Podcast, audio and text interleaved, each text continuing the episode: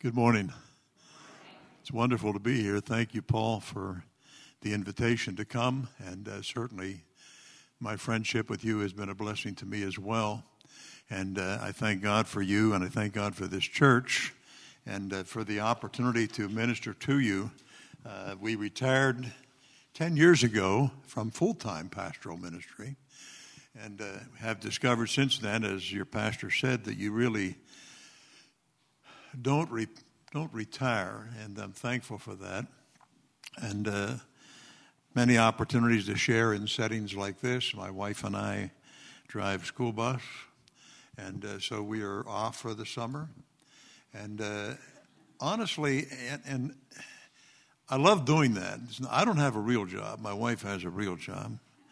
I drive one of the what they call cadet buses, and I take eight kids to a Christian school and uh, bring them home. And uh, so I take a ride in the morning, another ride in the afternoon. Uh, my wife, on the other hand, she drives for TSI, which is Souderton District, and she drives a big bus. And she puts a baseball cap on backwards, and no, she, she, really doesn't do that. She fills that bus, I think, probably a couple times every morning and every afternoon. And uh, the opportunities that the Lord gives us in that in that situation uh, is to be with people and uh, to have influence with the people that He puts you with, which is a wonderful thing. In fact, when we retired from full time pastoral ministry, that had been so much a part of our lives for, for so many years. It, uh, I found myself wondering, Lord, are you still going to use us? Are you still going to work through us? And uh, of course, the answer is obvious absolutely. And I really believe that I've never done anything more significant in my life than I'm doing right now. And, and the reason I believe that is because this is what God saw me doing. I'm convinced of that, and, and this is His will for our lives.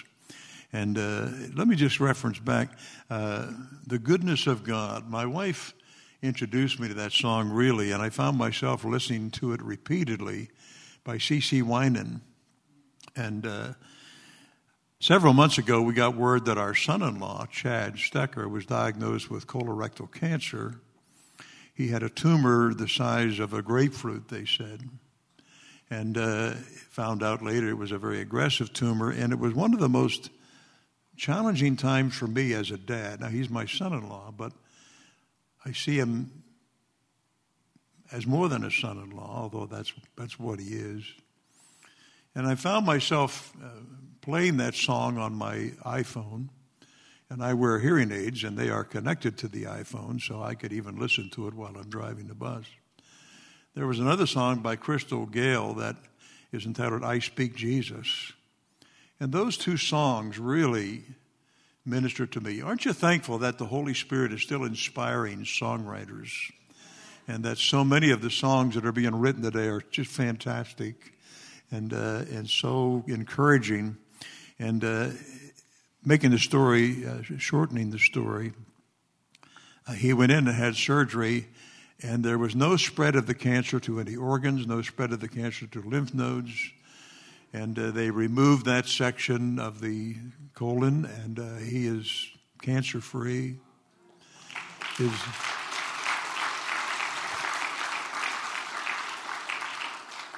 All my life, He's been faithful. All my life, He has been so, so good. With every breath that I'm able, I will sing of the goodness of God. And that is a part of the role model that we have been as fathers. Uh, I might say, too, that I, I, had more fun here today than I've had in a long time in a Sunday morning service. It, it really, really mean that. It uh, was a wonderful uh, what a great way to honor the dads. And happy to see you doing that. I was, I was reading an article this week. It was not a spiritual article, it was a secular article. And uh, it's about fathers. It says, as our country commemorates Father's Day this weekend, it is important that we recognize the millions of children throughout our nation who are growing up without their fathers. Data from the United States Census Bureau shows that nearly 18.5 million children grow up without their dads, which has in return led to the United States owning the title of the world's leader in fatherlessness. That's something. Uh, when I read things like that, it just it just magnifies to me the importance of followers of Christ and the influence of the church. And, and of course, where you're seated is your gathering place. You're the church. And, uh, and how important that is. This staggering statistic has not only destroyed the nuclear family, but has devastated communities across the nation. For example, 85% of children and teens with behavioral disorders come from fatherless homes, and over 70% of all adolescent patients in drug and alcohol treatment centers originate from homes without fathers, which causes me to feel like becoming a father must happen with some very serious deliberation. The consequences of my choices here may result in me being a dad. And, uh, and I want to know that I'm not only prepared for that financially and otherwise, but spiritually, and uh, that I'm very willing to embrace that responsibility. And in that context, too, I want to commend, commend the many single moms who have successfully raised their kids. And maybe you're here today and that's been true of you. God bless you. Thank you for doing such a great job and embracing a dual responsibility. And I've met moms like that, and I've met children who come out of situations like that who, by the grace of God, have done incredibly well. And so I'm not wanting to suggest that every time a person finds himself in that situation that this is the outcome, what I read. I've seen the opposite of that more than once. And uh, God bless you for that. Uh, I thank God for your commitment and your role. And I'm sure so do your children. The title of my message this morning is simply An Ordinary Man. An Ordinary Man. And Father's Day always takes me to memories of my own father, Russell Williams. And uh, he's been in heaven now for 32 years. And uh, my memories of my dad are as vivid as though they happened this morning because I had such a wonderful dad. And uh, thinking about my dad recently, I recognized that dad was not just, he was just an ordinary man who was made extraordinary by the activity of the Holy Spirit in his life. And, uh, and that is not just true for my dad, it's true for any one of us who will allow the Holy Spirit to really work in our lives.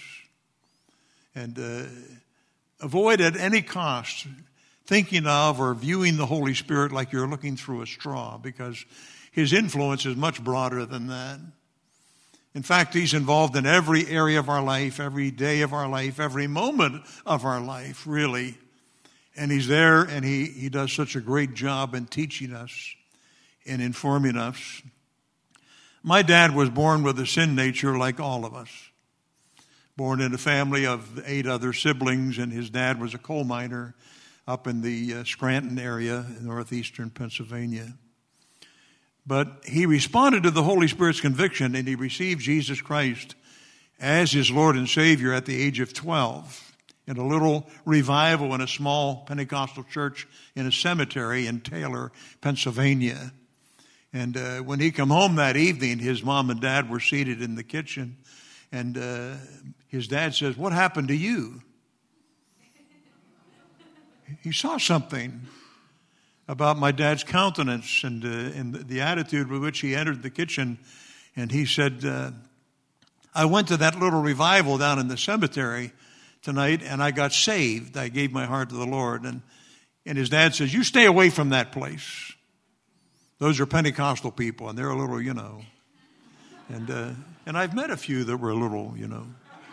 It's a and uh, his mother said, "We'll leave him alone. If it makes a difference in his life, it would be worth it." He was only 12 years old. He'd already developed that kind of a reputation with his mom and dad. At 21, Dad responded to the call of God for full time ministry. And uh, thankfully, he responded to that. He was a faithful follower of Christ, a commitment brought about by, again, the activity of the Holy Spirit in his life. And uh, I listened to Pastor Paul's message from two weeks ago and uh, the message from last Sunday online. And I know that you've been talking about the Holy Spirit and the ministry of the Holy Spirit in your lives. It's so exciting to think about this person of the Holy Spirit who lives within us and the plans He has for us and what He's doing in there. Sometimes I find myself asking, Holy Spirit, what are you doing in there? And I want to know because I want to cooperate with what He's doing. And, uh, and I found that He's not idle ever. He's never idle. He's not seated. We don't need to encourage him to get up and do something. He's active all of the time. We just need to be sensitive to what he's doing and responsive to what he's doing. So God placed me in a home with an excellent role model. He was a role model, and uh, his influence continues even though he has been in heaven since February of 1990. And uh, I still learn from my dad. Now, I never try to communicate with dad, obviously. Uh, that wouldn't be appropriate or even possible. But I remember the things that he said to me, and, and I remember the choices that he made and the actions that were so much a part of his life. And, uh, and I, that comes forward on me time and time again. And I believe the Holy Spirit's involved in that because my dad was a very wise man.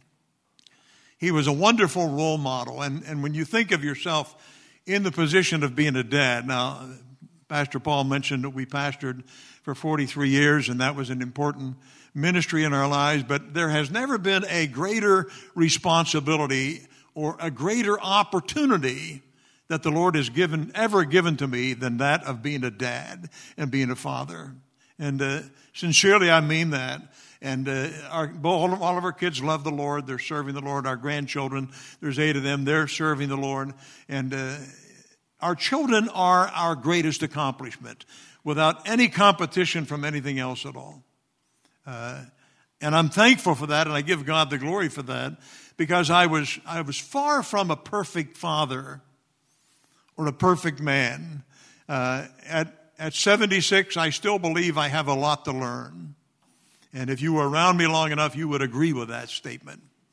Uh, I have a lot to learn. God is still working in my heart. I want to talk to you about role models. And uh, I was thinking about a role model, and I, and I give you this definition.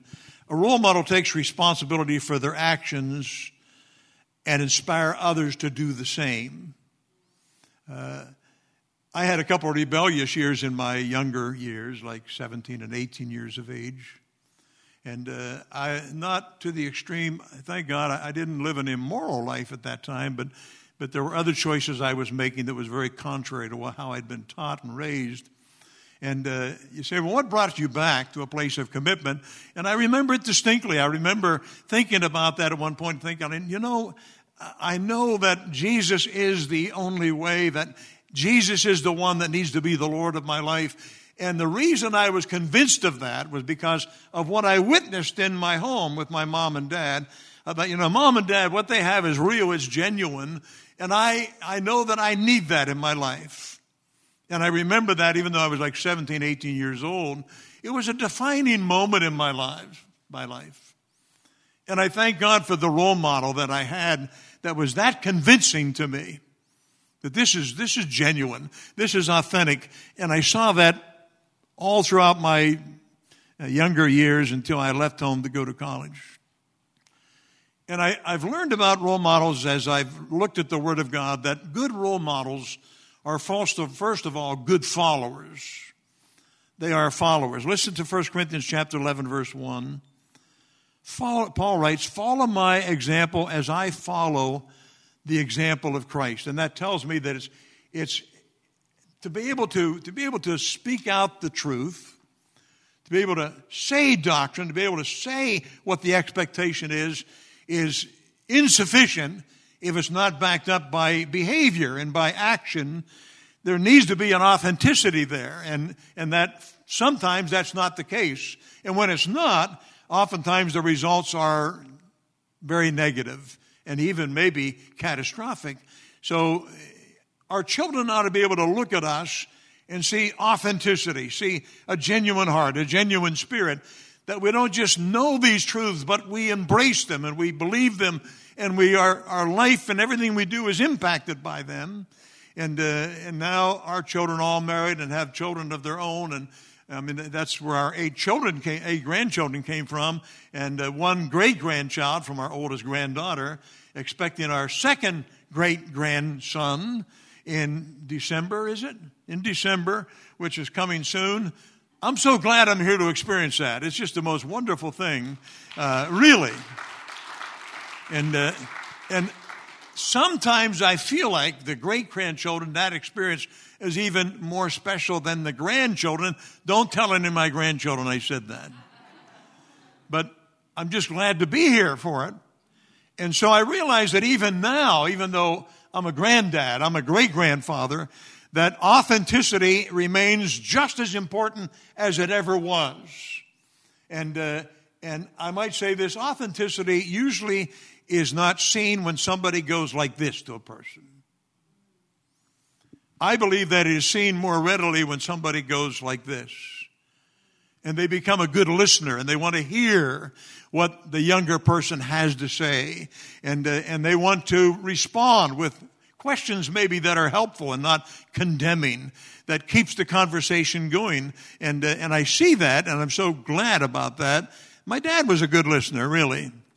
And uh, following involves knowing the guide. Good role models are followers and my dad knew the best guide ever he recognized the compassion the truth telling the generosity that was modeled in Jesus Christ and he lived that way John chapter 16, verse 13 says this When the Spirit of truth comes, we're talking about the Holy Spirit, He will guide you into all truth. He will guide you into all truth. Uh, I wasn't always a, a quick learner. In my grade school and junior high years and senior high years, I was satisfied with C's, even D's from time to time. Uh, a psychologist some years ago who listened to me speak at a gathering at district council said, Stan, you're ADD. I said, Yeah, I know. I said, Leave me alone. I'm all right. I like it. Uh, she says, You may even be ADHD. I said, I like that too. I've learned to deal with it. So, and I believe I was. I wasn't always a good listener, and, and not many teachers really succeeded in getting my attention. But there is this incredible teacher that lives within me. In fact, he travels with me wherever I am. He's there with me, and he knows everything about me. He knows who I am. He knows that I'm ADD. He knows I have problems with attention. And, and he knows exactly how to teach me and, and to cause me to learn what he has to say. And, and every time you open the Word of God or you're facing a decision in life and you recognize that the Holy Spirit lives within you, you know, He's teaching you and He's helping you and He wants to give you clarity of direction. And, and never in my life has the Holy Spirit spoken into my life in riddles and said, now figure that out, Stan. He's always been very clear, very, very clear. Sometimes I muddy the waters when I don't like what he is telling me because it goes against my own desires and aspirations. Uh, Cheryl and I have been married 55 years, just on the 17th. And uh, we have been parents for 52 years. We enjoy our three children their spouses and our grandchildren, great grandchild. And the Holy Spirit is guiding our influence as role models within the family. I could not do it on my own. Although it's come natural to me to love people, uh, I really mean that. I do love people. I got to be with people. I couldn't just sit home. I have to be with people. Uh, there is so much I do not. The Spirit guides me in the truth, as we've read. I do not always understand the changes of our day because changes happen happening at a very accelerated rate. But the Holy Spirit gives me the wisdom to be a good listener. And, and being a good listener, I've discovered that my interpretation often is really not accurate. Tell me how you feel. Tell me why you feel the way you feel. Help me to understand. So, because understanding gives me an open door to be able to influence in some way or be influenced on the other hand. And I find that there's never been a time where I needed a, a, young person to speak into my life as much as I need that now because they do understand better than I do the accelerated change. desires that I have as a role model is this may my passion for Christ continue to inspire my family. You know, may, may they be inspired by that. May I model a clear set of values that are biblically based and supported, and not values that simply are from my background and my geographic location and my family affiliation, but values that are deeply rooted in the Word of God. May I be a role model in my focus on others. May I look, love others looking beyond their weaknesses. And I think that's very important. Or their choices or their sinful lifestyles.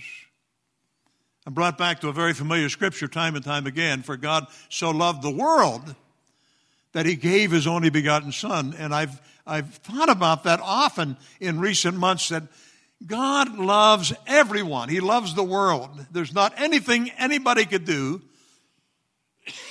that could cause God to love them less than he does. Now, they may lose his approval, and there's not anything anyone can do that would cause God to love them more than he does.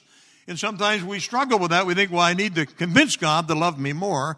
But as a role model, I want to love others looking beyond their weaknesses. And I, with the help of God, I want to model overcoming setbacks by the help of the Holy Spirit. And uh, anybody here ever have a setback? yeah.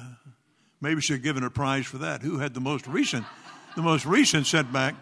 Now, don't get nervous. Pastor said that time flies, and, and I'm not going to commit myself to making this go on and on and on forever here this morning. I mean, it's the first time I've competed with five different kinds of hot dogs. You know? Well, doggone. You know? On a roll.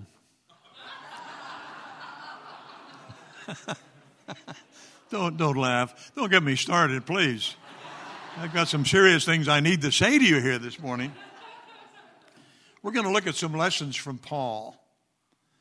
And one of the things I was looking at this week was Paul states in 1 Timothy that he saw himself as the worst. He saw himself as the worst. And when I, when I read that again, I thought this had to impact how Paul responded to other people that he came into contact with. When he compared himself to others, he saw himself as the worst. And I'm reading this from the message. Here's a word you can, 1 Timothy 1 15 and 16. Here's a word you can take to heart and depend on. Jesus Christ came into the world to save sinners. I'm proof, public sinner number one, of someone who could have never made it apart from sheer mercy. Now that really speaks to my heart. And uh, I mean, that's something every one of us ought to be able to say. You know, he didn't need forgiveness any more than I needed forgiveness. All have sinned and come short of the glory of God. I didn't make the same choices Paul made. I've never persecuted a believer, as far as I know. I certainly never put any in jail or ended their life. But I needed forgiveness every bit as bad. I was as guilty as Paul was. And now he shows me off. He's talking about God. Now Paul says he shows me off evidence of his endless patience to those who are right on the edge of trusting him forever. Pretty healthy way to think of yourself, although not a persecution complex, just a realistic appraisal. This is who I was. This is, this is what Jesus took me from. This is what his forgiveness meant to me in my life. How grateful are you for his forgiveness? Now, I was born into a pastor's home at five years of age. I committed my life to Christ for the first time. And uh, you say, What did you know? Well, the Holy Spirit, this teacher, is able to communicate with a five year old. And I remember that experience as though it happened this morning. It is that fresh. And I mean that. It's that fresh in my heart. Sometimes when I think about it, I get emotional. My need was as great and urgent as any other man. I could not have come to Christ without the Holy Spirit. In other words, I didn't do this on my own. You know, Romans says no man seeks after God. I didn't do this on my own. The Holy Spirit pursued me. The gospel pursued me. wouldn't let me alone. He was like the hound of heaven, just, you know, nipping at me and say, Hey, hey, do I have your attention yet? He pursued me. And in John chapter 6, verse 40, it's 44, it says, No one can come to me unless the Father who sent me draws them, and I will raise them up at the last day. In other words, your eternal destiny is involved in this much gratitude for forgiveness. I'm so thankful for his forgiveness. And, my question is, God, why, why would you pursue me? Why? But he did. And, and his answer is because, because I love you and I've always loved you and I've always had you in my sights and you wouldn't belong to me if I hadn't pursued you. I'm so grateful for that. And, and I want my family to know that. It's not because I've been such a great guy or that I've been a pastor, or any of that. You know, he pursued me, and he still does. He still does. Causes me to understand. I went to a men's encounter over two years ago, about two years ago. And uh, not as a participant, but uh, not as a speaker, but just to be there. And uh, in the, uh, I think it was the first session, or the first evening, they had a, a wooden cross on the front, and they said, and they handed out paper for us to write on, and they said, I want you to write on that something in your life that troubles you. And so all of us did. And they said, Now we want you to come and nail that to this cross. Nail it to the cross. And we all did. And uh, Went to our cabins, went to bed, got up the next morning, first session. Cross is up there, and the papers are on the cross. And uh, along with something in addition to the paper we, we put there, and they said, Now we want you to come up and remove your paper from the cross. Our names weren't on it, we just knew where it was. And bring it back to your seat, but don't open it. Don't open it until we tell you. And at within a few minutes, they said, All right, open your paper. And I opened my paper in front of me. And three words You are forgiven. And it just, it's just like slapped me in the face. And it was emotional to me. You are forgiven. Living that way is very important and having experienced forgiveness as a dad, we now know how to give forgiveness. You know, my dad was not a physical man when it came to punishment. He was a compassionate man, and when I, when I think back on my dad, he disciplined me. And all he had to do was look at me at times, and that was enough. But he showed me mercy time and time and time again. And that, that example was more powerful than a spanking. It really was. I learned from dad how to be merciful. I learned from God how to be merciful. He was merciful to me. You are forgiven. You are forgiven. Paul saw himself as the worst. Paul narrowed his focus down to one thing. In Philippians chapter 3, a very familiar portion of his letter to the church at Philippi. Not that I have already obtained all this or have already arrived at my goal, but I press on to take hold of that for which Christ Jesus took hold of me.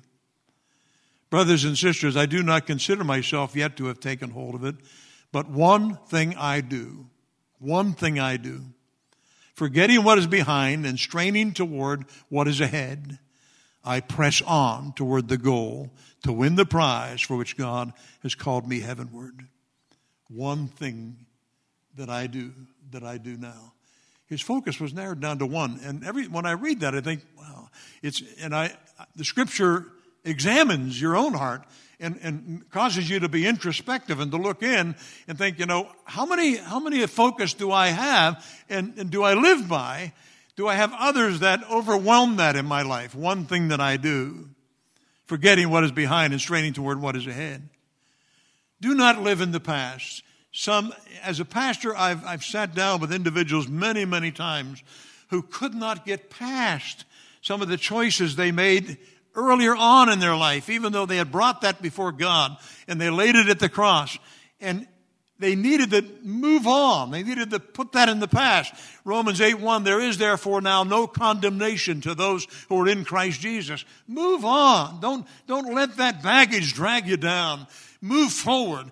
Paul mentions that, forgetting what is behind. Just, he had to do. He had a lot to forget. He had a lot to forget.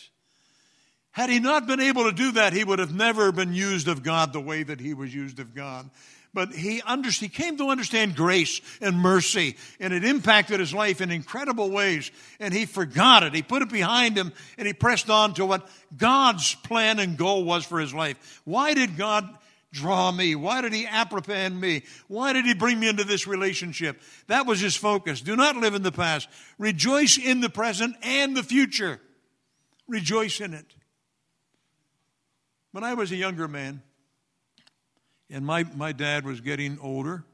Dad died two weeks before 80. And uh, there were times I would think, I wonder what it feels like to dad to be in his mid to late 70s. And he had had brain hemorrhage and he was struggling with health issues. And uh, when my dad was still able to communicate, he rejoiced in the past, in the present, in the future. Dad would say something like this sudden death is sudden victory. It's Allie here and Louie over there. I never, never forgot those comments that he made. Rejoice in the future. Now, I'm 76 and dad died four years later. I rejoice in the future. I certainly rejoice in the present. You know, we have an empty nest. It's my wife and I. I like it. I like it. I love my grandchildren. I love to see the headlights and I love to see the taillights. you know. Wonderful having you. Enjoy your evening. Come back again. And I mean that. I we really we're going to be with them today and we love that so much. So much. Rejoice in the present, rejoice in your future and forget the past, I should say. Last point, Paul finished strong. He finished strong.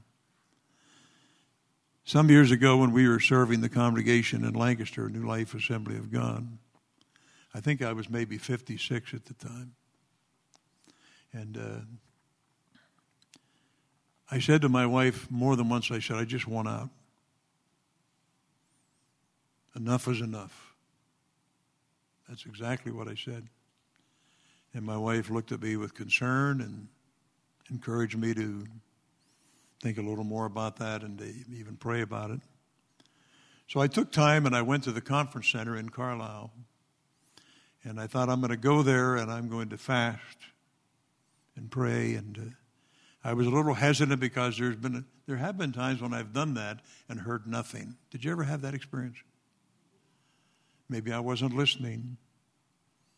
But I did it, and I got there that late that afternoon and uh, had a room in the motel there at the conference center and uh, opened my Bible to Matthew chapter 5. You are the salt of the earth, you're the light of the world. Verse 13, I think it is. Let your light so shine before men that they'll see your good works and glorify your Father who is in heaven. I remember that like it happened yesterday. And uh, the Holy Spirit, just this teacher within me, just empowered that word and just put it right into me. And it was an emotional experience. I went to bed that night. I thought, man, wow, this is so amazing. And I, I, mem- I had that portion of scripture memorized before that. And uh, I woke up the next morning and, and I thought, we were close by a church we had pastored before, about 60 miles, and it was a wonderful experience. And I thought, I'm going to I'm going to go there today. And then I thought, well, you can't do that because you're going to spoil everything. You came here to meet with God. And the Holy Spirit spoke into my heart, and this is what He said. He said, I'm not staying here. I'm going with you. Wherever you are, I'm going with you. Now I know there are special places where we spend time before God, and I'm I think that's a great thing. But sometimes we don't recognize the fact that He is always with us. the only relationship that we have that has uninterrupted access. You know, my wife and I are together a great deal of the time, but not always. And so our contact is interrupted, but with the Spirit of God, it's uninterrupted. No matter, not only does my teacher travel with me, but my prayer room travels with me. If the only time I prayed was in a closet, I wouldn't be praying very much. I have responsibilities. There's things I got to do. So my prayer room travels with me as well. And he said, You go ahead and go, and I'm going with you. That's just how he spoke into my heart. And I thought, Great, okay, let's go. So, so I went and uh, I pulled in by the church and drove by it. And then I come back and stopped. I didn't go in. Stopped. I said, Lord, what was it about this place?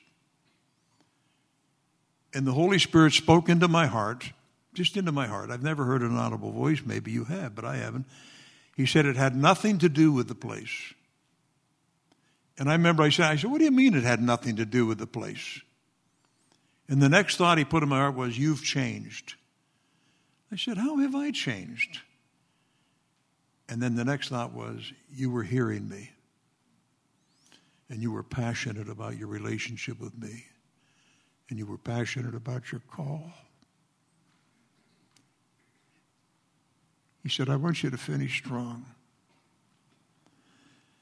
And that, that stuck him, and it just, it just, it solved the problem, Paul. It just, that was it. In fact, Matthew 5, that portion of the Sermon on the Mount has been my mission statement, personal mission statement for me. Weeks went by, and I was praying at the church, and I said, Lord, you know, I want to finish strong. He said, I didn't mean finish strong as a pastor, although I think that's important. I mean, finish strong as a dad, as a grandfather, as a husband. Finish strong. Listen, your responsibility, you'll never have a more important responsibility than that of being a dad. Live without regrets, die without regrets. Model hope, not why me. Run hard to the end, believing all the way. I've mentioned a couple times my age, and you know what I've discovered is God knows how old Stan Williams is, but he doesn't seem to care. He's as active in my life now as he was when I was 36 he still believes that he can do something through me as an instrument in his hands. And he believes that about you as well. He loves you and he's called you into a very important ministry. I'd like all the men to stand. Would every man here, would you just stand?